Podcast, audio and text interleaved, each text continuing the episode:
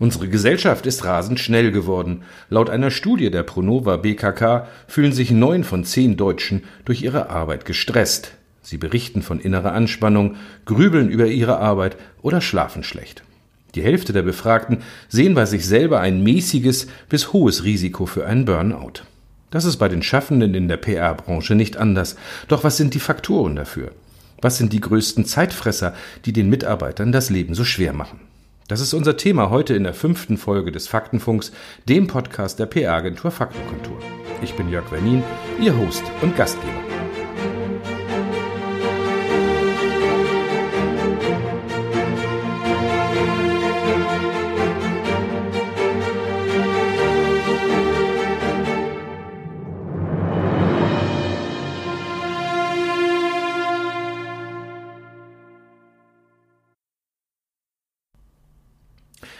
Knapp 990 Kommunikationsprofis, allesamt Fach- und Führungskräfte in der PR, wurden zusammen von News Aktuell, das ist eine DPA-Tochter, und dem Faktenkontor befragt.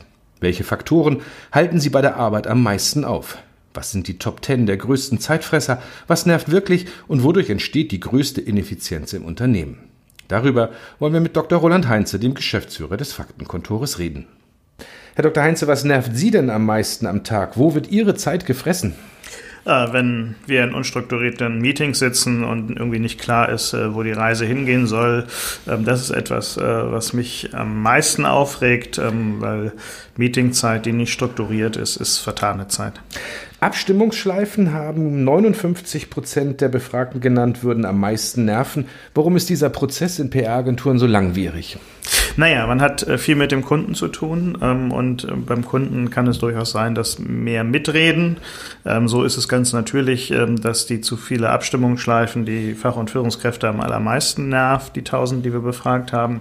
Äh, wobei auch dazu sagen muss, da helfen Absprachen vorab. Wenn ich nämlich relativ klar definiere im Kundenkontakt, wer jetzt eigentlich für die Freigabe zuständig ist und wer eben nicht. Das vermeidet es zu viele mitreden. Aber in der Tat scheint das etwas zu sein, was der Branche insgesamt schwerfällt. Liegt das nun an den Strukturen in den Agenturen oder liegt das auch bei den Kunden oder müssten vielleicht beide Seiten vorab sich da besser verständigen? Ich glaube, das liegt immer an beiden Seiten, weil man muss ja eins ganz klar sagen, ähm, wir sind Berater ähm, und Berater werden ja auch ein Stück weit äh, dafür bezahlt, dass sie dem Kunden auf Augenhöhe an die Hand nehmen und ihm durch solche Strukturen auch helfen, so dass möglichst effizient und ressourcensparend gearbeitet wird.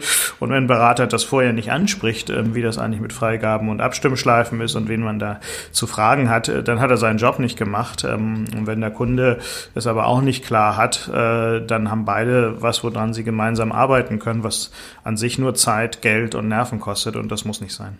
Platz zwei und drei des Rankings beim Zeitfressen teilen sich mit 44 bzw. 43 Prozent die unklaren Zielsetzungen und schlechte Briefings. Ähm, hier scheint es ja dann auch Defizite in vielen Agenturen zu geben. Ja, das ist sehr lustig. Äh, ja, nicht nur auf Agenturseite, sondern auch auf Kundenseite.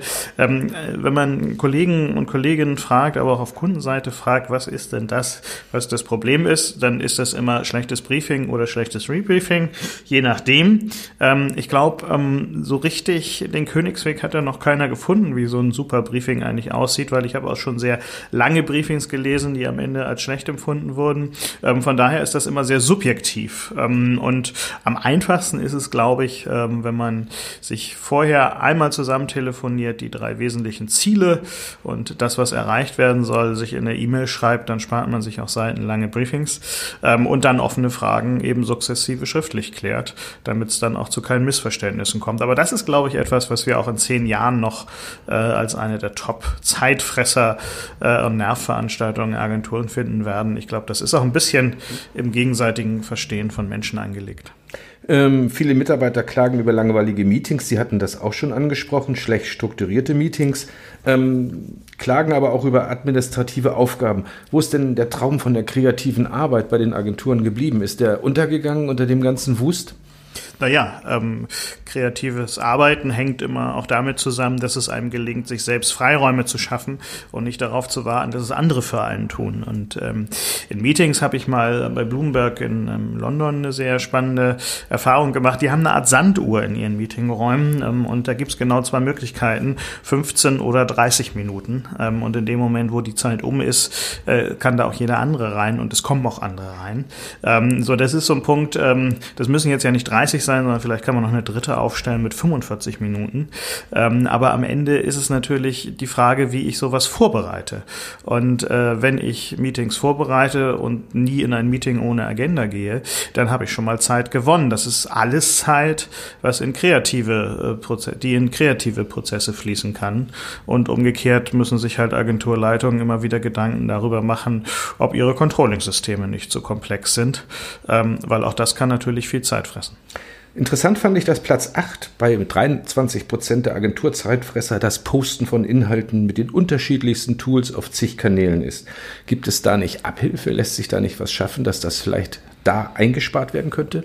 Naja, da habe ich auch äh, gelacht, ähm, weil es natürlich Instrumente gibt, äh, die einfach wie Facelift oder andere ähm, das Posten über Kanäle übernehmen, wenn man sie denn kennt und auch bedienen kann. Und äh, ich finde ja immer gut, wenn auf Agenturseite äh, das, was man dem Kunden empfiehlt, auch selber zumindest ein Grundverständnis hat.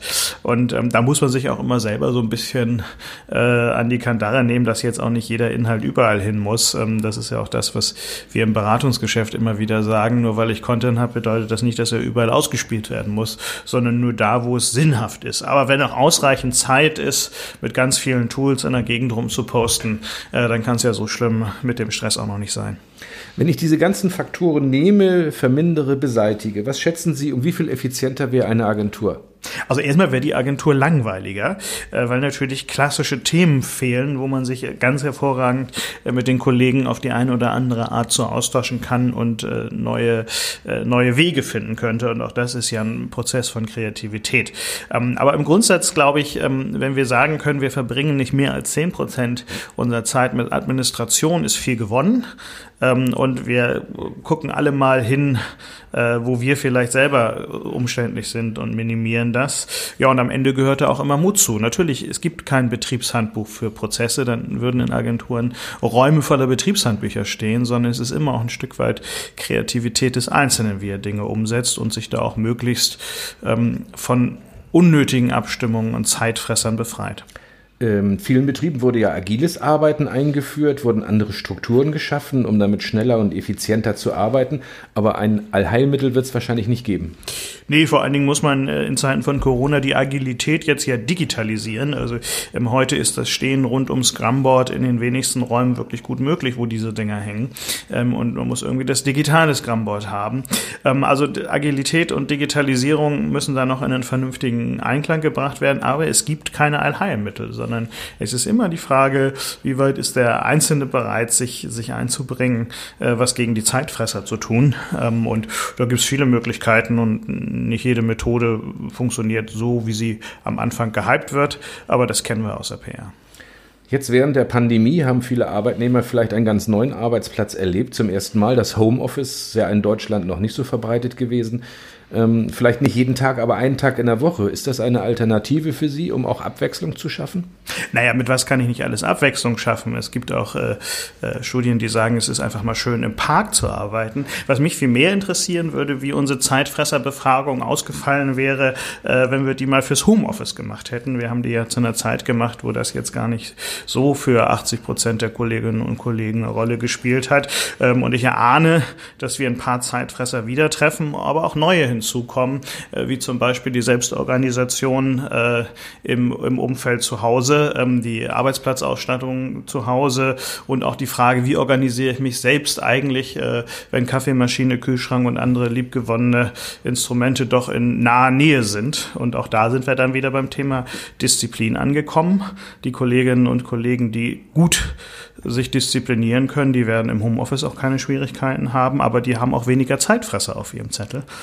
Ähm, aber wie gesagt, diese Umfrage Zeitfresser im Homeoffice ist etwas, was wir echt mal auf den Weg bringen müssen. Aber es könnte ja bedeuten, wenn die dann wieder zurück an den festen Arbeitsplatz kommen, durch die bessere Organisation, durch den Lerneffekt, dass man dann schon Zeitfresser ausgeschlossen hat.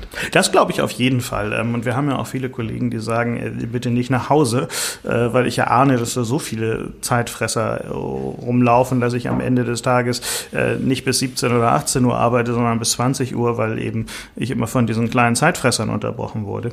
Ähm, von daher ähm, ist das immer ein individuelles Momentum, aber ich glaube auch, wenn man da erstmal vier Wochen zu Hause gesessen hat äh, und seine Arbeitslast äh, dann auch schaffen musste, dass man einen Tick organisierter zurück ins Büro kommt. Das könnte ich mir zumindest vorstellen. Auf dem letzten Platz, Platz 10, nannten die Befragten in den PR-Agenturen eine unzureichende Führung durch den Chef mit 19 Prozent. Ich finde das gegenüber vielen anderen Befragungen in anderen Branchen einen sehr guten Wert aber doch die Frage, wie sehen Sie sich selbst? Also da muss man ganz klar sagen, die 19 werden recht haben, ähm, weil es gibt immer Dinge, die man besser machen kann und das gilt auch für Chefs. Äh, und wenn ich mal überlege, was sind so die kleinen Sünden, die man selber täglich ähm, begeht in dem Kontext, ähm, dann kann ich mir gut vorstellen, dass der Wert auch der Realität entspricht. Time is ticking. Haben Sie zum Schluss noch eine Idee, um den Frust der Zeitfresser in den PR-Agenturen zu verringern? Ich glaube, ähm, wir haben ja mit so kleinen Monstern visualisiert, unsere Zeitfresser. Das kann man jetzt im Podcast schlecht sehen, aber findet man im Internet. Ähm, die einfach irgendwo aufzuhängen ähm, ist, glaube ich, total klug, äh, weil mit einer lustigen Visualisierung bei Dingen, die uns im Tagesgeschäft betreffen, ist man leichter mal geneigt, äh, dem einen oder anderen Zeitfresser ein kleines Stoppschild entgegenzustellen, ähm, um dann einfach ein bisschen entspannter arbeiten zu können. Ein aufschlussreiches Gespräch. Vielen Dank, Herr Dr. Heitz. Ich finde, wir haben die Zeit sehr gut genutzt. Das Briefing stimmte und das Abstimmungsschleifen hatten wir auch nicht großartig. Ich freue mich auf die nächste Folge im Faktenfunk. Das Thema steht noch nicht fest, aber bitte bleiben Sie neugierig.